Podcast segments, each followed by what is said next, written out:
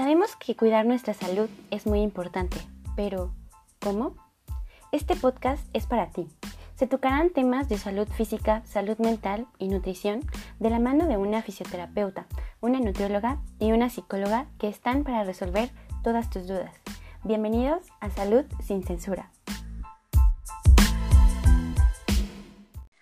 Hola a todos, bienvenidos una vez más a Salud sin Censura. Les agradecemos primero el escuchar cada uno de nuestros podcasts. Eso nos motiva mucho a seguir trabajando en conjunto para que ustedes pues se informen un poquito más sobre cuestiones de salud. Y bueno, como ya habíamos platicado en nuestro podcast anterior, el día de hoy le vamos a dedicar nuestro espacio a hablar sobre el envejecimiento. Esto porque el 28 de, de este mes de agosto se celebra el Día del Abuelo y queremos dar algunos aspectos que en lo personal eh, a mí me apasiona un poquito hablar sobre este tema y creo que es muy importante y que casi nadie lo está tomando en cuenta. Sin embargo, todos debemos de considerar nuestro envejecimiento porque todos vamos hacia la misma dirección. y bueno, pues para empezar les voy a contar que estamos en la década del envejecimiento saludable. Es como un periodo de ventana que han establecido en la OMS, que es 2020-2030, para poder generar acciones y que podamos mejorar nuestro envejecimiento. Eh, y bueno, el envejecimiento saludable va a ser un proceso de desarrollo y mantenimiento de, unas de la capacidad funcional que va a permitir el bienestar en la vejez. Ahorita lo vamos a desarrollar con palabras más claras, pero esa es la definición como tal. Pero antes de empezar a, explicar sobre el envejecimiento saludable, me gustaría que contextualicemos algunas cosas y se pongan a pensar un poco en sus abuelos o en las personas adultas mayores que conocen, este, cuáles son las características principales o cuáles, sí, que mencionen tres características principales que le adjudiquen a una persona adulto mayor. A ver, chicas, ustedes, ¿qué características, ya sea físicas o de las que ustedes quieran, creen que represente a un adulto mayor promedio? A ver. Mm. A ver, vas, Meli. depresión. Ajá. Ok. Eh, ¿Qué más? Limitación física, o sea, que no puede moverse, no puede hacer ejercicio. Y la última sería, pues, que viven solos, ¿no? ok. Por eso. ajá. Bueno, yo a mí lo que se me viene a la mente es como cansancio. Eh, va a sonar súper triste, pero soledad. Como Ajá, es la palabra que quería decir. Y, enfermedades. Sí, Exacto. súper feas todo. Sí.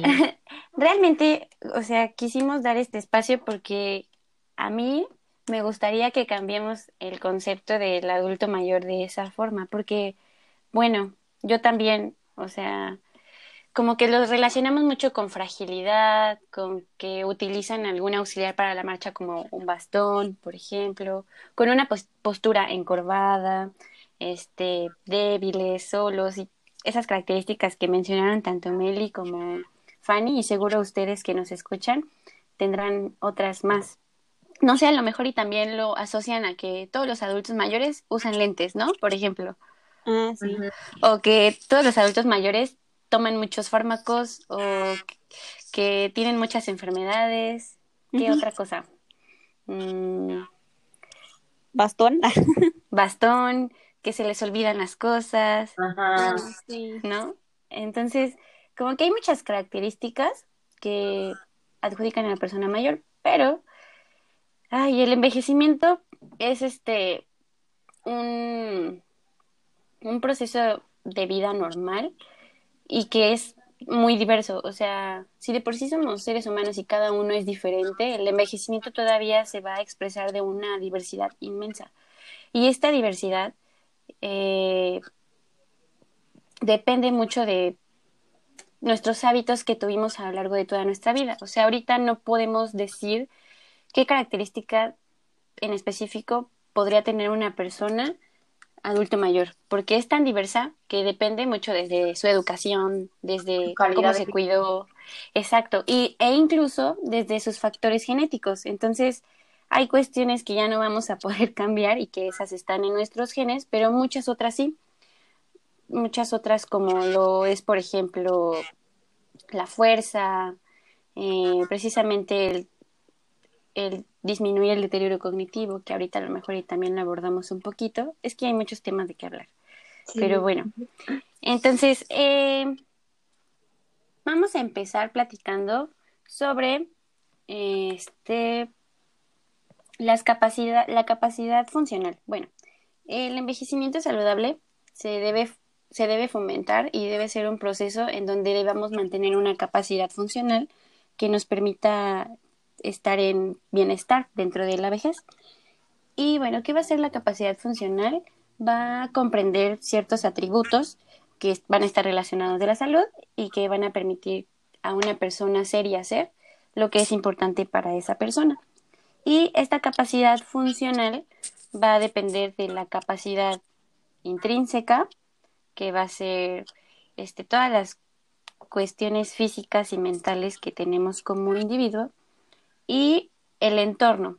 Eh, nuestro entorno también nos va a limitar mucho nuestro envejecimiento, porque, por ejemplo, si imaginamos a una persona adulto mayor en la Ciudad de México, en donde es una ciudad muy contaminada, insegura, que no puede salir a hacer ejercicio, pues también va a limitar hasta cierto punto su capacidad funcional, porque no va a tener acceso a distintas cosas. Por ejemplo, los sectores de salud están más lejos, hay más tráfico y por lo tanto vamos a tener a un adulto mayor con una capacidad funcional menor dentro del hogar, por ejemplo. Entonces, también el envejecimiento se ve involucrado, perdón, lo modifica nuestro entorno. Y ahorita, ¿qué es lo que está pasando con las ciudades?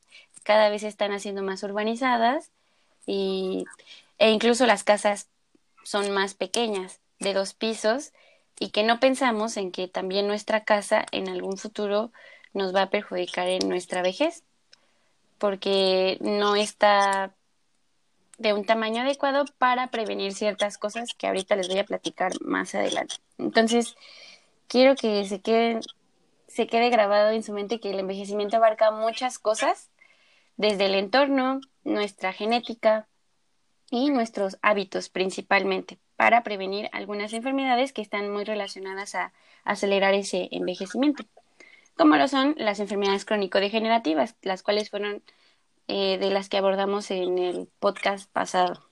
¿Ok? Sí. Muy bien. Ahora, les quiero platicar un poquito sobre este lo que es la sarcopenia. La sarcopenia, ¿ustedes saben qué es la sarcopenia, chicas? No, nunca lo había escuchado, la verdad. ¿No? A ver, yo, la disminución de la masa muscular debilidad en, los huesos, pues. Exactamente. Bueno, la sarcopenia este, es uno de los factores de riesgo más importantes dentro del adulto mayor. El músculo, pues es el que nos da ciertas este, funciones, como es el, el movimiento, fuerza para poder hacer nuestras actividades básicas de la vida diaria. Entonces, la sarcopenia va a ser una característica que vamos a tener mientras envejecemos, en donde va a ser una enfermedad del músculo que, se, que va a generar un deterioro en la función y en la masa muscular. Y bueno, es de alta prevalencia en el adulto mayor. Eh, tiene mucho que ver con la nutrición, que a lo mejor ahorita Meli también lo aborda un poquito, así como el estilo de vida sin ejercicio. Si nosotros no hacemos ejercicio, llega un momento en el que nuestro metabolismo va cambiando y empezamos a acumular más grasa y esa grasa que vamos acumulando ocupa espacio y se va atrofiando el músculo. Entonces, el adulto mayor pues tiende a perder cierto porcentaje de masa muscular al año, que a la larga nos va a tener complicaciones para caminar, para trasladarnos, para incluso para el equilibrio. Entonces, la sarcopenia es una de las mm, enfermedades, padecimientos eh, más característicos en el adulto mayor y que se puede prevenir. Esa es una. La segunda es el deterioro cognitivo. ¿Alguien sabe, ¿Alguien sabe más o menos qué es el deterioro cognitivo? Sí. A ver, vas, Fanny. Pues es básicamente como, o sea, pues nuestro, nuestro cerebro pues se va desarrollando, ¿no? Como a lo largo de, desde que nacemos hasta que vamos creciendo y todo, pero llega un momento en que ya en lugar de, o sea, como que ya terminó de desarrollarse, ya se podría decir que se estancó y ya empezamos más bien como a perder este capacidades cognitivas. Exactamente. Sí, está asociada principalmente pues tanto a las funciones cognitivas y que depende de factores ambientales y del individuo. Y esto también lo altera sobre todo las enfermedades crónico-degenerativas como la diabetes, la hipertensión, que son y la aterosclerosis que dañan a nivel vascular y van disminuyendo la irrigación sanguínea de nuestro cerebro y eso eh, favorece que se pierdan todas esas neuronas que nos ayudan a tener una cognición adecuada. ¿Está muy ligado a la, al Alzheimer? El Alzheimer no. Eh, la diferencia es que el Alzheimer es una enfermedad como tal en donde hay una mutación de un gen. Entonces, el deterioro cognitivo está asociado al envejecimiento, mm. pero principalmente por por la asociación de las enfermedades crónico-degenerativas y del mismo proceso de envejecimiento, que se van perdiendo estas conexiones entre las neuronas y por lo tanto va disminuyendo pues nuestra capacidad de cognición. El Alzheimer ya es una enfermedad como tal en donde hay una mutación genética y principalmente es hereditaria y es de forma distinta. Oh, ya.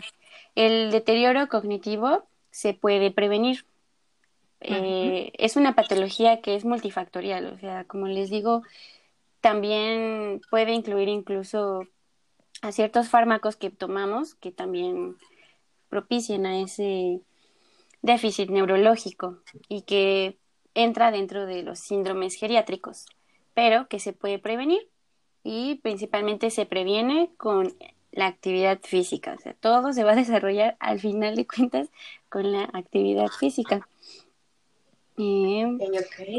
Muy bien. Mm, y bueno, aquí yo los vengo a invitar a que ustedes que tienen abuelitos y que ahorita pues dentro del confinamiento, si de por sí a veces no se trasladan, ahorita con esto a lo mejor ya han estado en más reposo. Sin embargo, hay que mantenerlos activos porque esto a la larga puede perjudicar muchísimo y no solo a nivel funcional, sino también a nivel mental y nutricional. Entonces, un fisioterapeuta es un profesional de la salud adecuado para evaluar, evaluar las, la capacidad funcional del adulto mayor y potencializarlo. O sea, no esperen a que el adulto mayor haya tenido una fractura o que ya esté Sí, es muy común. Yo por lo general los adultos mayores que yo veo este, son porque ya tuvieron fractura, principalmente de cadera, pero o igual lesiones este, de columna, pero ya los mandan hasta que les colocaron una prótesis o en donde ya hay mucha pérdida de masa muscular y hay mucho que trabajar. Y realmente pues el fisioterapeuta debe ser un profesional de la salud primordial que debe de acompañar a un adulto mayor y que incluso solo como prevención para nosotros aplicar varios test, como por ejemplo, se los voy a mencionar, no voy a tocar mucho los test que aplicamos, pero está el test de caminata de seis minutos en donde ponemos a, caminar al paciente durante seis minutos y medimos qué tantos metros recorrió, donde ya está establecido un cierto número de metros a cierta edad para decir que está bien o que tiene una capacidad funcional disminuida, que eso tiene que ver con la cuestión como aeróbica. Otro test que podemos aplicar para ver si empieza a haber deterioro cognitivo se llama MOCA o Mini Mental, donde son palabras, este, perdón, son algunas preguntas y algunos ejercicios de matemáticas o de memoria y ya que el propio test nos saca cierto porcentaje y nos puede decir este si hay factor de riesgo para deterioro cognitivo. Sí. El mini mental sí lo conozco. sí, yo creo que tú lo aplicas. También está el test de Yesabash, que ese supongo que también va, lo aplican mucho los psicólogos, que es para ver precisamente lo de la depresión, porque es muy común en adultos mayores. Eh, igual también la medición de la fuerza, para, porque la fuerza está asociada con un factor de riesgo. Entonces también ya hay límites para decir que una persona va a tener, tiene factor de riesgo de caídas para con relación a la fuerza muscular principalmente. Sí, mm. como dices, es muy común las caídas, o sea, es como el declive, porque la persona eh, pues ya no tiene la misma movilidad, ¿no? Entonces es como algo que a esta persona le afecta, o sea, por eso se deprime, por eso eh, esta, este desgaste, ¿no? Ya, ya se está dando. Y yo me acuerdo de mi abuelita, o sea, fue como empezó por una caída, eh, porque es típico de que los abuelitos tienen esta inquietud de hacer algo, ¿no? O sea, les gusta como siempre estar haciendo algo. Y ella estaba haciendo un postre, entonces se cayó y fue la caída, como dices, de, la cadera y desde ahí pues ya fue el declive, ya había menos movilidad, ya no le daba hambre, eh, o sea, es como el, comienzo, ¿no? sí, de hecho la caída en el adulto mayor es el mayor problema de salud, porque la prevalencia de caídas está entre un 30 a un 50% y de un, de un 10 a un 25% de las caídas en el adulto mayor provocan fracturas. Dentro de ese porcentaje, el 5% requiere hospitalización. Entonces, o sea, el que se caiga un adulto mayor es súper grave porque va a disminuir todavía más su capacidad funcional, eh, eh, aumenta su riesgo de estar en un hospital y ya dentro del hospital pues adquirir infecciones propias del hospital y de ahí pues puede tener dos soluciones que o se infecta demasiado, ah, bueno, la infección se agrava y fallece el paciente o se va a su casa pero con un deterioro inmenso. Entonces, aquí los invito a que cuiden a sus abuelitos, que velen por ellos y regálenles una sesión de prevención mínimo una vez al mes para precisamente detectar estos tanto la disminución de la fuerza muscular como la depresión, como el deterioro cognitivo, como el riesgo de caídas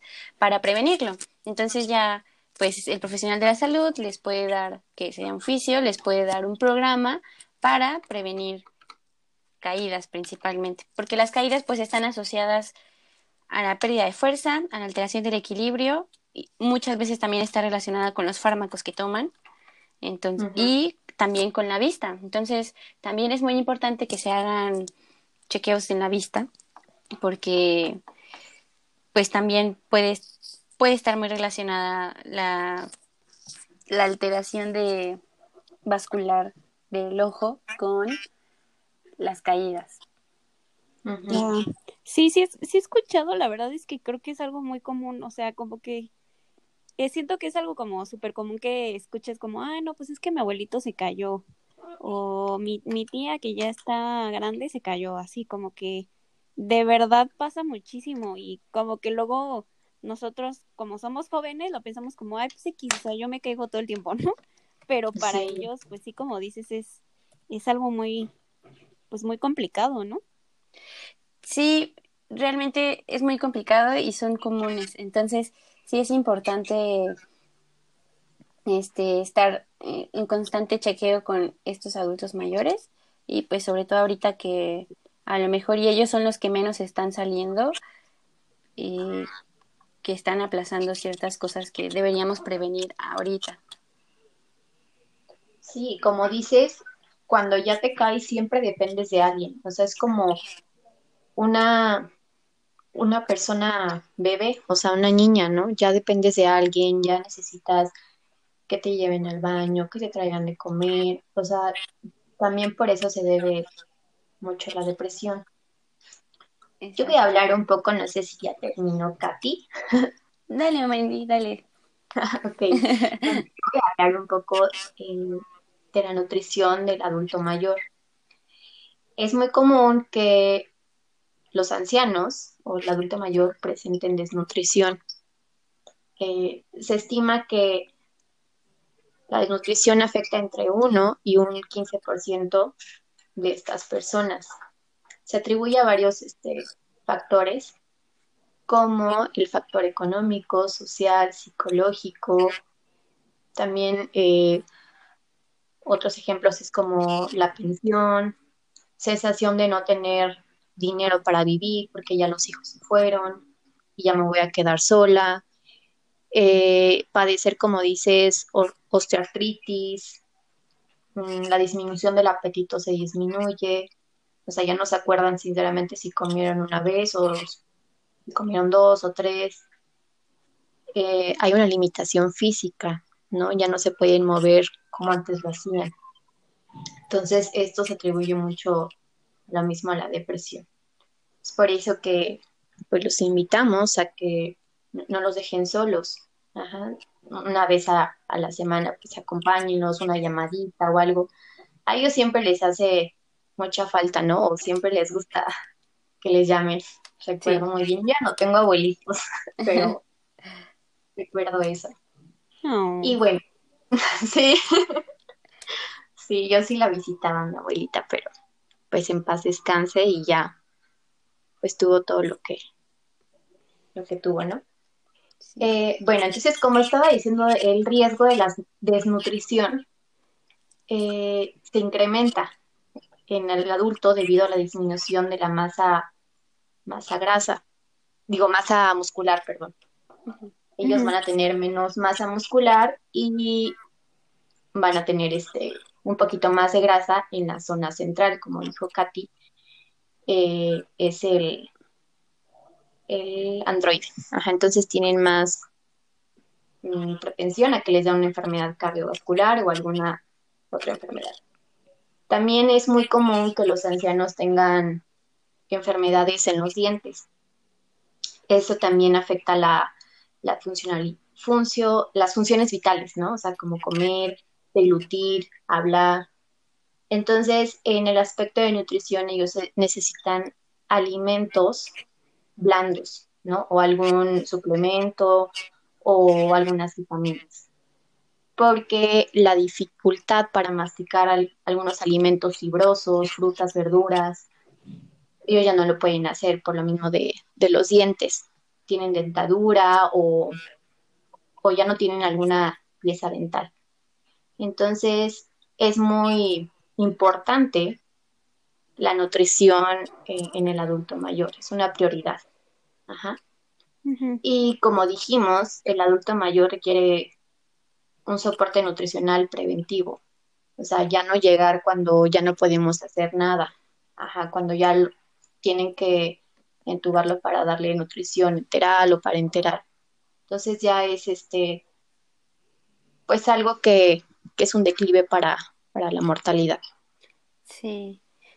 Y aparte, bueno, antes de eso, ah. Este, algo importante es que también ha aumentado la esperanza de vida y a pesar de que vivimos más años, ha aumentado también como los años con los que vamos a vivir con discapacidad. Como unos 10 o 15 años está estimado más o menos que el adulto mayor empieza a tener con cierta discapacidad hasta pues caer en esto que dice Meli, de ya una nutrición pues invasiva, ¿no?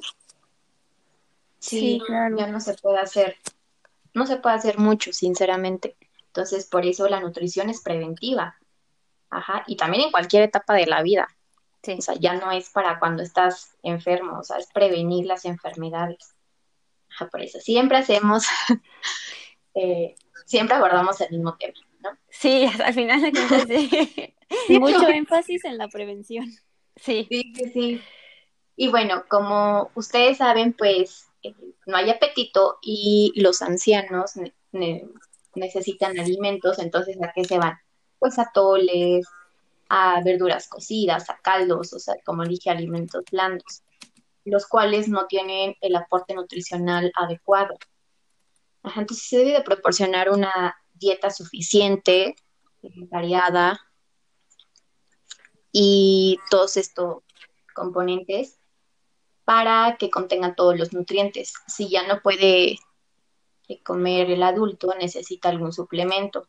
entonces, por eso es importante que acudan con un médico, con un profesional de la salud, para que ellos sean los encargados de, darle el aporte adecuado. Y aquí, Mel, con algo que mencionas con respecto a la disminución del apetito, eso también es como una característica del adulto mayor que creo que está mal también. Que piensen que el adulto mayor, por el simple hecho de ya estar grande, es normal que tenga una reducción de la pérdida del apetito, ¿no? O sea, ahí tiene, ahí a lo mejor y nos está hablando de algún síntoma social o, perdón, psicosocial o de aislamiento y depresión que no está bien, porque...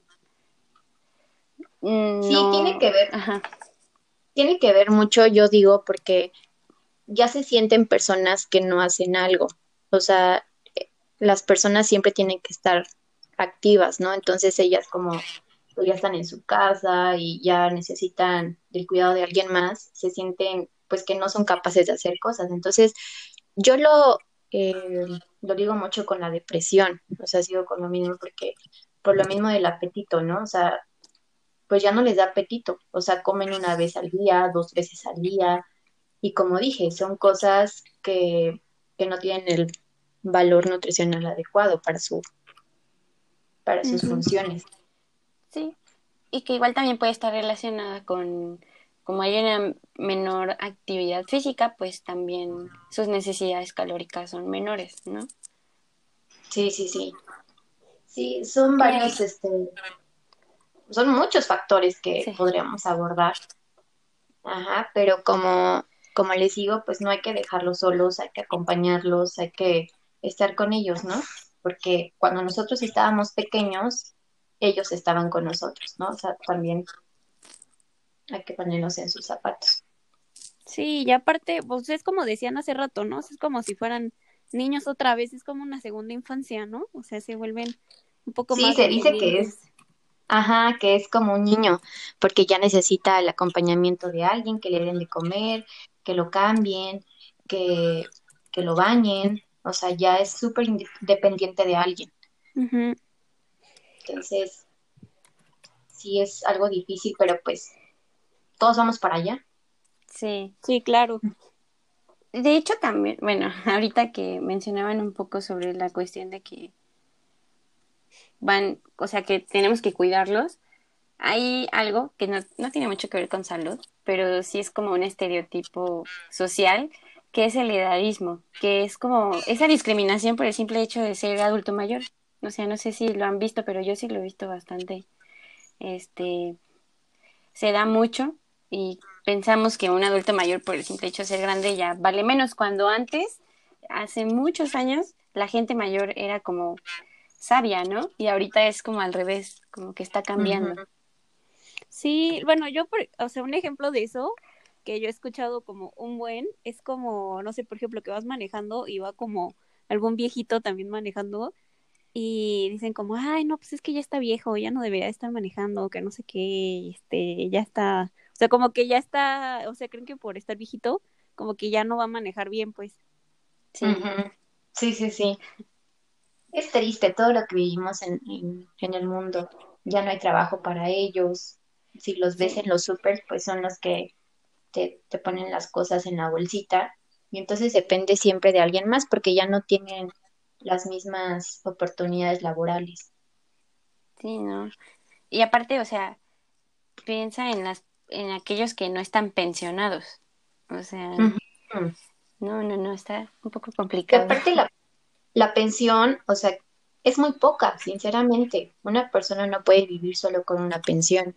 Sí, no. El gobierno es, muy poco lo que les da. Uy, y luego a nosotros que no nos va a tocar nada. Eh, sí, no.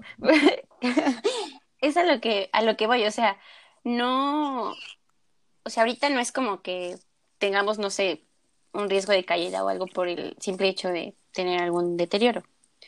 Pero si hay que considerarlo y si hay que prevenirlo y hay que cuidarnos porque para allá vamos y lo peor del caso es que va va a haber más adultos mayores que personas jóvenes. Sí. Ajá. Y por ejemplo, ahorita esto de la pandemia, este, ah, bueno, en España es donde más han tocado el tema sobre que los espacios como asilos o residencias de adultos mayores ya no son funcionales y ya no es lo mejor. O sea, lo mejor va a ser que pues cada adulto mayor viva en su casa. Entonces, tenemos que ocuparnos de esas cosas porque la verdad es que queremos tener menos hijos a- ahorita. Actualmente el mundo no está como para tener tantos hijos, ni la situación económica. Entonces, o sea, imagínense el caos nada más. Sí. Sí, sí, pues, y pues justo como, como decías, o sea, va a haber, cuando nosotros seamos un poco más grandes, o sea, cuando tengamos como 40, 50, nuestros papás son los que ya van a ser pues los adultos mayores y son la población más grande, pues justamente por eso son baby boomers, ¿no? O sea, porque hubo como un boom de nacimientos en su época, entonces va a haber muchísimos adultos mayores y gente joven no va a haber tanta. Sí, Eso lo vemos mucho en Europa, ¿no? En los países, como dices, España. sí, Italia. Ajá, ya son personas mayores, ya no hay muchos niños. Sí. Pero aquí no, aquí me parece. Pero no, o sea, por ejemplo, bueno, el podcast se graba aquí en Querétaro para los que no saben. Entonces, o sea, ustedes chicas, si ven la ciudad o así, no está adaptada para adulto mayor. O sea, por ejemplo, yo me imagino y me pongo en, en el lugar de un adulto mayor que no sabe manejar o que ya es un riesgo que maneje porque tiene alteración de la vista. Entonces toma camión, toma autobús. El sistema de transporte público de aquí de Querétaro es pésimo. Sí, Sí, Es pésimo e incluso yo no lo veo seguro y puede aumentar incluso el riesgo de caídas.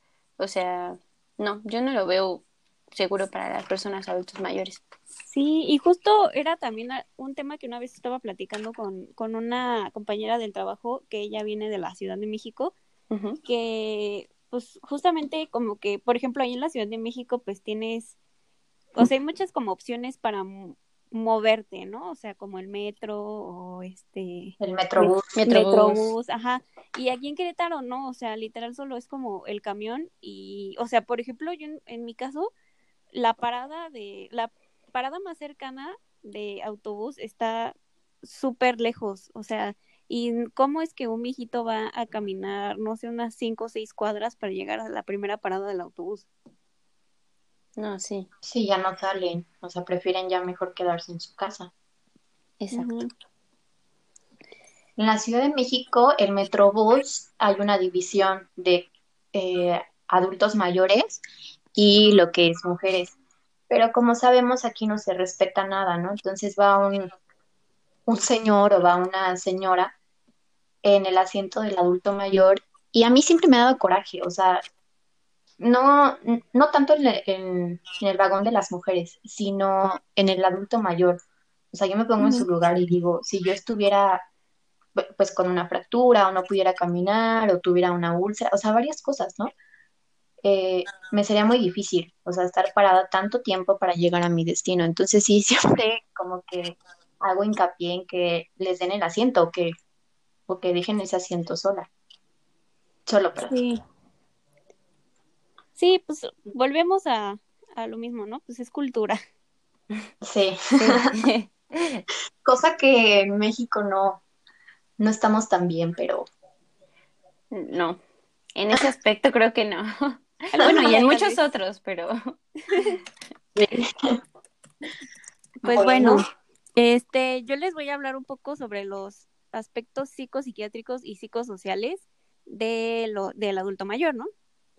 Como ya habíamos estado comentando un poco, pues llega, pues llegan, cuando llegan los adultos mayores a esta etapa, pues es un poco difícil como aceptar que ya no eres pues autosuficiente, ya no eres independiente, incluso pues llegar a creer que eres un poco inútil, ¿no? Sobre todo pues los hombres que están como acostumbrados a ser los proveedores, este, a ser como pues muy activos y pues ya llegó un momento en que pues ya no, o sea, ya tienen que quedarse en casa a descansar y pues dicen, no, o sea, ¿cómo? Porque, y pues como decíamos, o sea, la gente cree que pues el adulto mayor como que vale menos, entonces pues se ven ahora también enfrentados a esa realidad de que pues ya tanto su familia como pues eh, la gente alrededor pues los trata diferente, ¿no? Sí. Claro. Bueno, la, la principal tarea pues de los adultos mayores es la de comprender y aceptar esta vida, ¿no? O sea, como que usar todas sus herramientas y sus experiencias para hacer frente a esos cambios, ¿no? Y a las pérdidas, porque también estás de acuerdo que ya cuando eres adulto mayor, pues ya sufriste muchísimas pérdidas, no solo de personas, sino también, pues el hecho de ya no poder salir a trabajar o de ya no ser productivo, pues es una pérdida también. Sí. Tienen que enfrentarse, pues, a la disminución de la fortaleza, de la salud física, a la jubilación y pues a la al hecho de que ven su muerte cada vez más cercana. El miedo a morir. Sí, entonces, pues bueno, eh, un, un, teórico que ya les he hablado un poco de él, que es Erickson, él hablaba sobre la última etapa de psicosocial, que es la de integridad versus desesperación. Esta, pues como es ya la última, es la culminación de todas las etapas previas en el desarrollo a lo largo de, lo de la vida por lo que pudo haber sido o por lo que debería haber hecho en forma distinta el, la persona. O sea, en ese momento piensa como, bueno, tal vez debí haber invertido más o debí comprar una casa o, o incluso puede llegar a pensar pues en cómo fueron sus relaciones con, con las personas a su alrededor, ¿no? O sea, tal vez puede pensar, bueno, tal vez debí convivir más con mis hijos o con mis nietos este, debí prestarle más atención a mi esposa, cosas así. Como que viven del hubiera, ¿no? Ajá. de los recuerdos. Sí. Claro. Sí, y pasa un buen, ¿no? O sea que, pues luego hablas como con un abuelito o así y te cuenta así como, no, pues es que cuando yo era joven, cuando yo era esto, cuando yo me fui a tal lado, cuando yo viajaba y así. Ay, a mí se más increíble, perdón, tener una conversación con una persona mayor. O sea, se me hace la persona más sabia, o sea, te puede dar un súper consejo. Y no sé, es como una joya. Ajá. Yo los, admiro mucho, sinceramente. Sí, bueno, a mí me, me acuerdo mucho ahorita, este, a mí me pasó que cuando todavía estudiaba, eh, justamente en la materia de psicología de la adultez, este, fuimos a un centro gerontológico que está que está ya como por Jurica. Y bueno, en Jurica de hecho. Y ahí pues las personas que estaban ahí alojadas pues son personas que tenían algún tipo de demencia. Y justo, o sea, íbamos como en parejitas y a mi compañera y a mí nos tocó un señor que la verdad ya no me acuerdo de su nombre porque ya pasaron algunos años, pero me acuerdo mucho que siempre que llegábamos, siempre nos teníamos que presentar. Si llegábamos y teníamos que decir que éramos estudiantes de psicología, que íbamos a estar un ratito con él acompañándolo y todo. Y todas, íbamos creo que todos los viernes y todos los viernes nos contaba la misma historia de cómo conoció a su esposa. Mm. Sí, yo también, bueno, fui en mis prácticas geriátricas, o sea, les voy a contar como las tres perspectivas que yo he visto del adulto mayor. Una que fue pues en un asilo, entonces la verdad es que los asilos, ah, bueno, eran públicos obviamente, eh, pues tienen mucha decadencia. Entonces, sí como que ahí es el lugar más triste el ir a un asilo, ver pues adultos mayores desde que se la pasan en cama ya nada más, súper desnutridos, ya con alteraciones cognitivas bastante severas y este pues también hay otros que todavía tienen bastante preservada su capacidad funcional, pero obviamente esto también va relacionado como con el, el nivel de educación y la economía de la persona. Eh, la otra perspectiva que tuve es de una fundación Alzheimer, en donde pues igual, o sea, a pesar de que todos tenían el diagnóstico de Alzheimer, hay demasiadas variaciones entre cada uno de ellos. E igual también había un paciente, fan, que tenía, contaba la misma historia así muchísimas veces al día. y el otro que tuve, que ya es como un centro de día, es en un DIF que se llama DIF Nanshuk, no sé si lo ubiquen, pero ese es más como ofrece actividades para el adulto mayor, como de ejercicio, como baile, este, cachibol, jardinería, pintura, y ahí como que potencializan algunas cuestiones del adulto mayor y también ahí tienen su parte pues preventiva y tenían su, su área de fisio y los pacientes iban a, a esos chequeos. Y nosotros también les dábamos talleres de prevención de caídas principalmente. Sí, es que pues volvemos también a ahora sí que nos metemos como en temas sociales, pero pues sabemos que no todo el mundo tiene como las posibilidades, o sea, al centro al que yo les digo que iba, o sea, estaba pues en Jurica, que para los que no son de Querétaro, pues es una colonia pues de gente de dinero, ¿no? O sea, tú vas y las casas son enormes.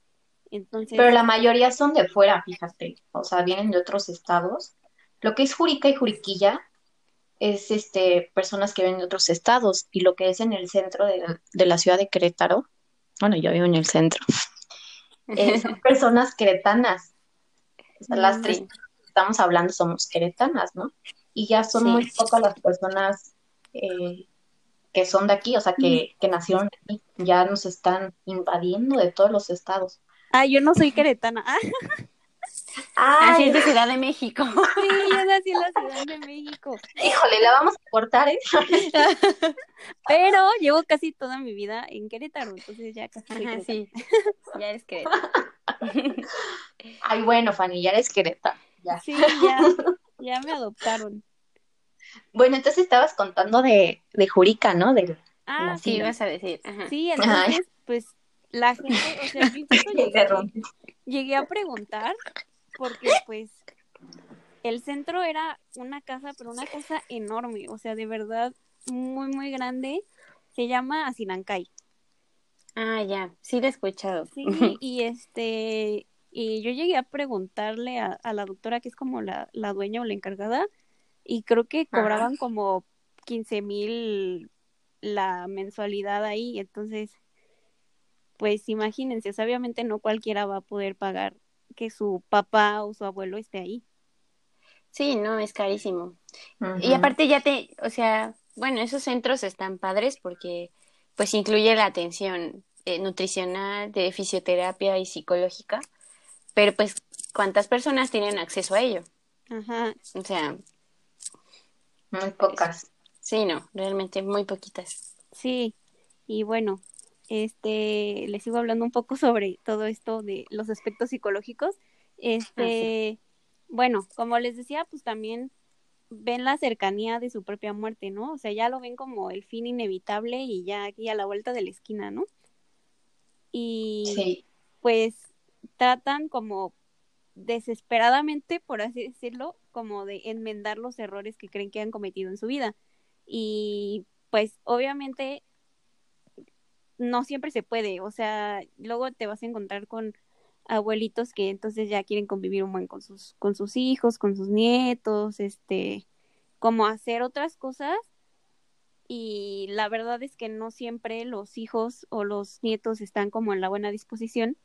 Esto los lleva a la frustración y pues esto junto con todas las demás aspectos que ya les hablé sobre pues la pérdida de, de la independencia y así, puede llevar en muchas ocasiones a la depresión.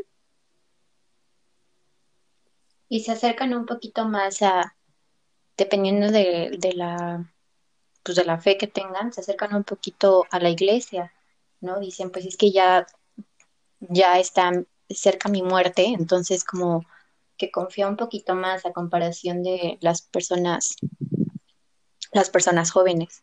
Sí, es súper común cuando vas, no sé, a una misa católica o algo así y ves un buen de, de viejitos ahí. Sí, como que también es característica, ¿no? Del adulto mayor, como que son más creyentes o buscan la fe. Ajá. Ajá. En algo. Pero supongo que debe de estar más relacionado con esa falta de o esa no falta, sino como esa necesidad de ser escuchados. Sí, en parte y también en parte como que el hecho de saber que bueno, pues ya metiéndome un poquitito así muy ligeramente en temas religiosos, este, pues sabemos, o todos los que hemos tenido contacto con la religión católica o cristiana, este, pues nos han dicho que cuando te mueres, pues te vas al cielo o al infierno, ¿no? Y eso les da hasta cierto punto un poco de tranquilidad, ¿no? O sea, como saber, bueno, me voy a morir y me voy a ir a un buen lugar y voy a estar bien. Entonces también por ese lado se acercan como más a la, a la religión. Pues sí, porque ya cuando, como que uno de joven no sabe que, que la vida se puede acabar en cualquier momento, pero ya cuando uno llega a esa edad, que ojalá todos lleguemos adultos, este, mayores, eh, como que es esa falta, esa incertidumbre que uno tiene de qué sigue. Porque pues en mi, o sea, por ejemplo, yo en mi día a día, pues sé que mañana ya es lunes, que vamos a trabajar y ya tengo planeada todas las actividades de la semana. Pero ya cuando eres consciente de que estás más grande, que ya viviste muchas cosas, que ya no hay como tantos planes a, hacer, esa es esa incertidumbre de ya no sé qué sigue y pues buscar algo para que te dé como seguridad de que, de que sigue algo más, ¿no? Sí, sí. ajá. Y bueno, como decía también Katy, hace rato, pues la persona debe mantenerse activa, ¿no? Cuanto más activa permanezca una persona mayor, pues va a envejecer como más satisfactoriamente. Entonces, eh, bueno, existen como tres tipos de actividad que puede realizar el adulto mayor, que es la actividad de interacción social con, con familiares, con amistades, con vecinos, este, luego así pasa mucho, ¿no? Que las viejitas como que se buscan entre ellas y se van juntas a, la misa y se van juntas que al desayuno. Que desayunar, sí. También puede ser este la formal, que es participación en organizaciones voluntarias, como por ejemplo, yo, mi abuelita, que también en paz descanse, este, cuando llegó como un punto en que ella como que se volvió como altruista y este iba como a algunos asilos o asociaciones donde estaban adultos mayores con pues que no tenían posibilidades económicas y pues iba y les llevaba cosas o estaba con ellos, este les llevaba como pues ropa o así, entonces como que le gustaba como pues pertenecer a, a este, pues sí, como a esta organización, ¿no? De, de, de las personas que al fin y al cabo, pues, eran como ella, pero pues no con las mismas situaciones sociales y económicas. Sí, claro. Y pues las, este, la actividad en solitario, que puede ser como leer, ver televisión, mantener algunos pasatiempos como pues no sé, jardinería o cocina, este, tejer, cosas así. En esta, en esta, eh, yo considero que es muy, muy importante que involucremos como a los, a los adultos mayores en, en actividades más cognitivas también, o sea, no, aparte de leer también, no sé, hacer como rompecabezas, este, cosas más como ejercicios mentales que va a ayudar a que el deterioro cognitivo pues no sea así de que llegue tan de golpe, ¿no? O sea, que hasta cierto punto nuestro viejito pues se mantenga lúcido. Y pues bueno, también pues el envejecimiento se caracteriza por una separación por parte de la persona mayor que a veces voluntaria o involuntariamente disminuye sus actividades y compromisos. Y, y esto como que en cierta manera ayuda a mantener su equilibrio. Porque, pues como sabemos, o sea, incluso también las personas jóvenes, eh, pues debemos como aprender a dejar ir, ¿no? Y en el caso de los adultos mayores, es como una etapa de muchísimas pérdidas.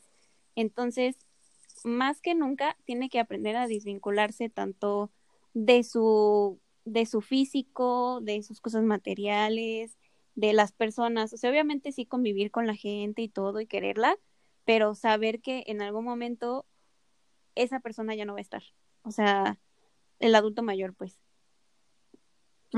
Y también saber que, pues, su fuerza va a desaparecer o que su mente ya no va a ser igual. Entonces es como muy importante que esté consciente. Claro. Sí, sí, sí. Pues es un tema muy complejo, la verdad. Eh, pues nos quedamos cortos en, en todo esto de, de, dar información en el adulto mayor, pero pues como dijimos, para, para llevamos todos. Entonces hay que tratar de, de cuidar a los adultos mayores. Sí. Sí, igual, este, pues, como cada podcast, la prevención es lo más importante. Entonces, si tienen alguna duda o quieren empezar a acercar a sus familiares o acercarse si es que algún adulto mayor nos escuche, con algún profesional de la salud para que los oriente un poquito más, pues igual aquí estamos para resolver cualquier cosa. Sí, puede que ustedes digan, ay, pues es que yo vivo con mi abuelito y no sé qué hacer para, para cuidarlo, ¿no? Sobre todo también ahorita. Sí, e igual este, pues también las, la, las redes sociales y la tecnología han, han ayudado pues a que el adulto mayor tenga un ligero acceso a la salud. también hay que enseñarlos a usar la tecnología porque o enseñarnos a usar la tecnología a nuestro favor para las cuestiones de salud. Sí, claro. y pues bueno, hemos concluido nuestro episodio del día de hoy. Yo. la próxima semana vamos a estar hablando sobre la ansiedad. Un tema que creo que es de interés muy grande para muchas personas. Y bueno, vamos a estar hablando. Me apunto. Ajá, sí. yo igual. Vamos a estar hablando sobre qué es la ansiedad, cómo se manifiesta, cómo la podemos identificar y pues uno que otro tip por ahí. Ok, ok, para que nos escuchen y nos visiten en nuestras redes sociales. Estamos como Salud Sin Censura en Facebook y en Instagram.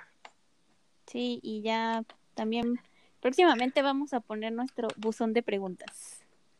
Sí, ah, Para, resolver sus dudas que no lo hemos hecho, ¿verdad? Pero Muy bien. Pues bueno, muchas gracias por acompañarnos y nos vemos la próxima semana, semana en el próximo episodio. Adiós. Adiós.